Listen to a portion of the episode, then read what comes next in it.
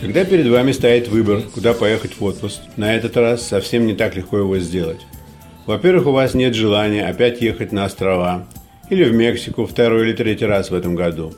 А для того, чтобы ехать самостоятельно в Европу, сначала надо бы выбрать маршрут и желательно пункты остановок и места, которые вы хотели бы посетить. Иначе говоря, к такой поездке нужно готовиться заблаговременно, собирать информацию, делать резервации, машины, гостиниц.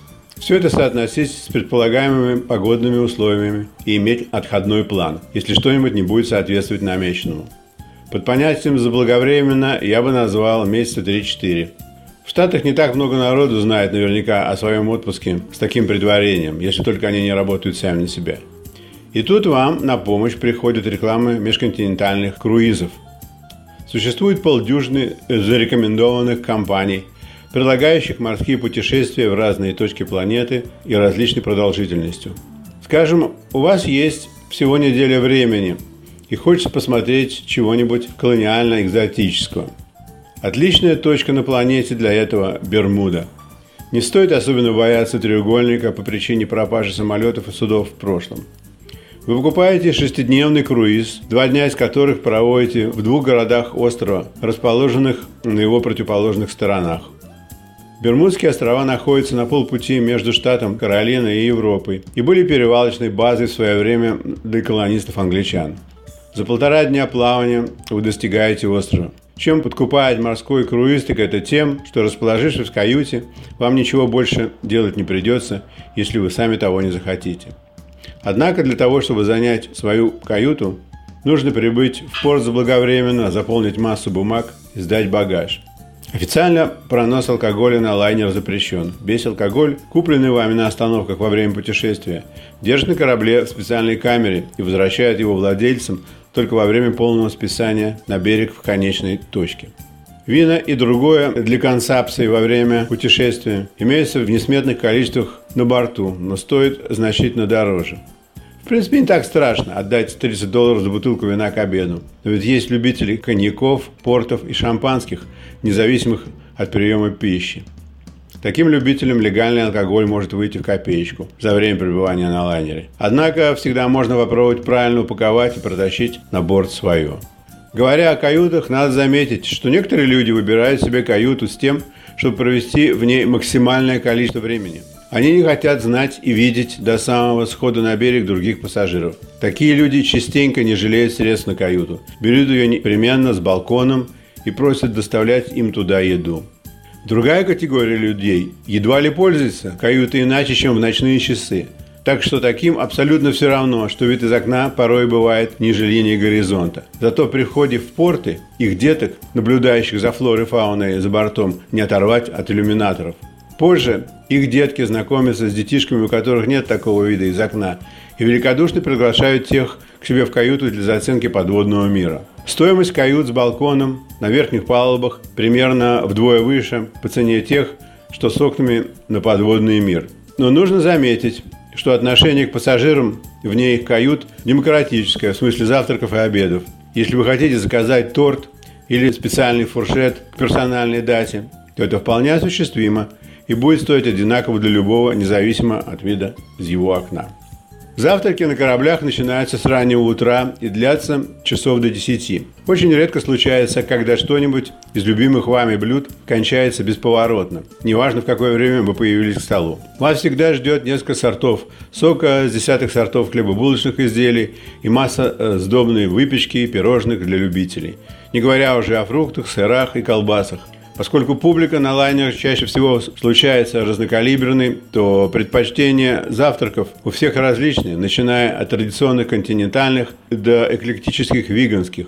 По персональному заказу за те же деньги вам зафугуют яичницу из белков с шампиньонами, если пожелаете. Иногда случается, что от разнообразия даже у самых сытых разбегаются глаза, и они выходят за стола толком не позавтракав. Не надо печалиться, вам не придется долго ждать. Примерно в полдень на различных палубах начинают готовить другую пищу, типа куриных крылышек в барбекю соусе и бюргеров. Дневное время на лайнерах самое непростое с точки зрения администрирования массами. Потому что в чистом виде лайнер, в первую очередь, это средство доставки из пункта А в пункт Б, хотя и комфортабельное. Да, лайнеры нанимают артистов на вечерние шоу-концерты, а в дневное время развлекать толпу. Два диджея и какой-нибудь регги-камбо едва справляются с тысячей людей на полудесятки палуб. Хорошо еще, когда погода балует.